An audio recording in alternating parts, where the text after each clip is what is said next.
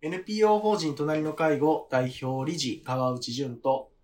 介護福祉士兼フリーアナウンサーの柴山信子がお送りする皆様の家族介護のお悩みに答えていくポッドキャストです。1月30日放送の隣の介護のラジオ。今週もよろしくお願いします。お願いします。あの前回に続き今回も実際にあった介護のご相談からということでご紹介いたします。はい。テレワークできるのは自分だけなんです。うーん。はいテレワークできるのは自分だけなんです。あの、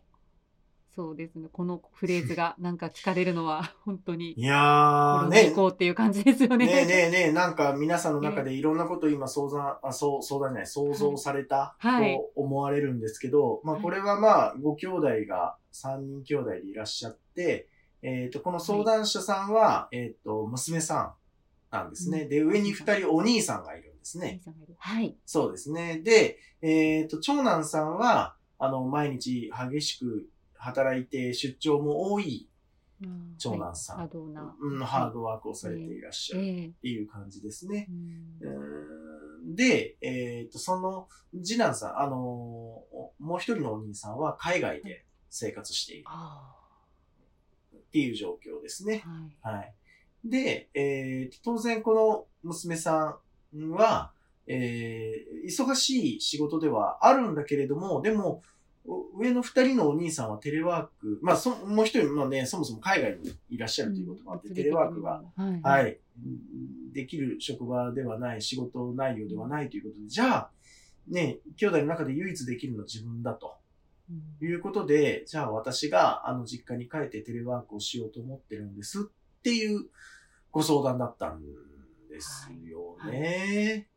ええい、やー実際ねえかえ家族介護はだいぶ必要な状況。とてもいい質問です。とてもいい質問です。あの、そうなんです。そこなんですね。えっ、と、お話をゆっくり聞いていくと、まだ、あの、誰にも相談もしていないというか、あの、外のサポートを利用するというところは考えてはいないんだけれども、とにかく家族の誰かが、ちょっと面倒を見る必要があるだろうということで、兄弟の中で話し合いがされて、うん。で、この、お長女さん、前、ね、娘さんが、えー自ら率先して、じゃあ私テレワークできる職場だし、うんえーそういった制度がちゃんと認められてるから、介護のためだったら、実家からテレワークをしていいっていう制度もあるから、だから私が一旦面倒を見ますっていうふうに立候補しているはあというお話だったんですね。そで、他のね、お兄さんたちは、ああ、それはありがたいと。うんいう流れなわけですけど、で、で、今、島田さんおっしゃった通り、いや、今の状態ってそんなに誰か近くにいなきゃいけない状態なんですかって聞くと、いや、なんか最近体調悪くしてるみたいで、えっ、と、お父さんもお母さんも。で、お父さんがお母さんの代わりに買い物に行っていたんだけれども、そのお父さんがちょっとまた足元悪くなって、お母さんも足元悪くて。で、えー父親が買い物に行きづらくなってきて、えーそこをまず助けたいと思ってるんですっていうお話だったんですよね。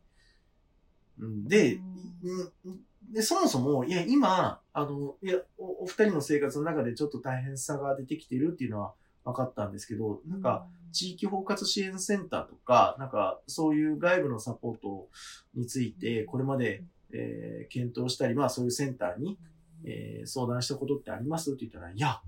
ないです。っていう話なんですね。ですし、そもそもその包括支援センターっていうのを初めて今聞きましたっていう状況なんですよね。はい、はい。うーん。で、まあやっぱりこ、ここでの課題は何かというと、親の生活に支障が出てきた場合は、家族の誰かが近くにいて面倒を見てあげるという方程式が、バッチリあってですね。で、外部の支援を検討する前に、誰かが、家族がべったりつかなきゃいけないっていう考え方がまだまだ多い。で、しかも、えーもしかしたらこれはコロナになる前で、この、えー相談者さん、娘さんがテレワークができなければですね、実家からテレワークができない状況であれば、こういったことも防げたんだと思うんですね。うんいや、みんなそもそも行けない、誰も行かれないね。じゃあどうしようって言って悩んで、いろいろ調べて包括支援センターにたどり着く、みたいなことになれば、なるきチャンスもあると思うんです。まあ当然、それでも、えっと、外に相談せず、みんなが変わる変わる頑張って、通いながら、交代で介護しようかみたいな選択にもなる可能性もあるんですけど、でも、あの、テレワークができなければ、あの、もっとチャンスはあったと思うんです。外部につながるチャンスが。ねここまで一直線にこうね、そうですね。ででそうなんですよ。うん。で、あの、だから私たち今ね、テレワークができるようになった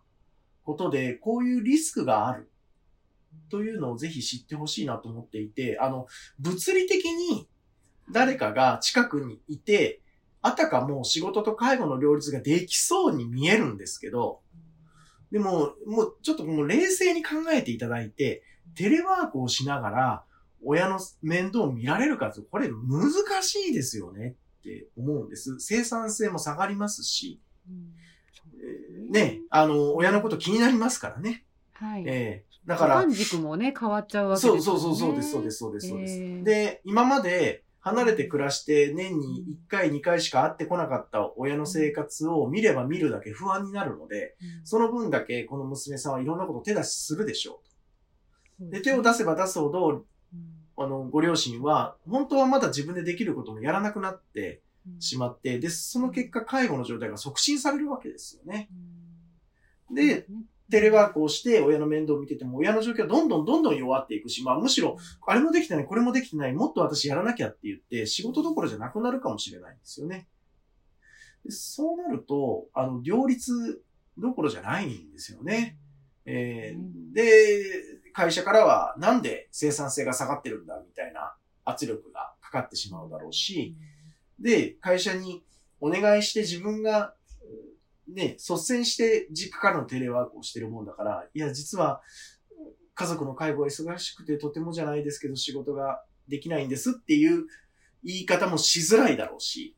こう願ってやってしまってるし。で、えーそんな中でストレス溜めていくと、上の二人のお兄ちゃんたちが、なんで私ばっかりこんなやらされて、なんでお兄ちゃんたち何もしてくれないんだっていうことで、兄弟に対しても怒りが向かって関係性悪くなったりするので、で、なので私これテレワークっていうのが今認められてることでのデメリットがあるというのを、このラジオ聞いていただいてる方皆さん知っておいていただいて、物理的にできるからやればいいってものではなくて、この場合においても、やはり本当に家族が一緒にいなきゃいけない状況なのかどうかを、一旦地域包括支援センターにしっかり相談した上で、いや、あの、この選択をした方がいいし、で、テレワークをしながら介護をしてるケースっていうのはたくさんあると思うんですけど、えーっと、本当に限定的な時以外、まあそれははい。いよいよ最後のお見取りという場面を迎える時以外で、テレワークをしながら介護をしてるケースでうまくいってるケースが一件もないんですよ。うまくいかない、ない。んですよ。私が相談を受けてるうん。中ではですけど、結果、テレワークをすることで、やはり親の依存を引き出してしまい、自分がたくさんの介護に担わなきゃいけなくなり、で、そうすると、お家族がいろんなことをやってしまうがゆえに、そのご本人たちは外からのヘルパーさんやデイサービスに出かけていくことを拒否できちゃうわけですよね。だって子供が全部やってくれるんだもの。自分が何か苦労しなくていいって。というかまあ、それは、えー意識してそうなってるというよりかは、いつの間にかうんそういう気持ちになってしまう。無意識化で、そんな流れができてしまうっていうところからすると、やはり、あの、テレワークというのは、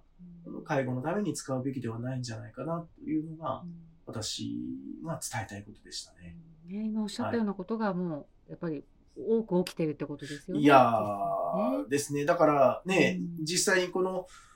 えー、テレワークをしながら介護をしている方に、私は何人かそのテレワークをやめてもらっているので、いや、もう実家からテレワークはやらない方がいいですと。はい、早くご自分のご自宅にお帰りいただいた方がいいですと。いこれ、でき、できるので、今、うん。大丈夫だからって。言ってて、まあ、あの、場合によっては、その、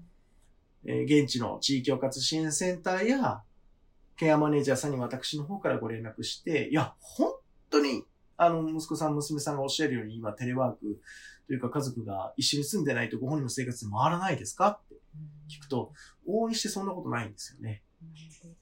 ええええまあ良かれと思ってこう、まあまあ、そうなんです。先回りしてしまうというか。いや、うんそうなんですよね。だから、あのーまあ当たり前ですけど悪気のあってというか、まあむしろ親に対して思いが強いからこの選択を取ろうとするんだろうけれども、でもその結果が良くないんだよねっていうのを知っておいてほしいなと思うんですね。まあテレワークはね、本当に、あのーな、なんて言ったらいいんでしょうかね。なんか、できる風なんですよね。なんていう表表現していいんでしょうか。なんか、まあだから、物理的には、物理的には距離を縮めて、その面倒を見られそうな感じなんですけど、まあ便利なやっぱりそうね。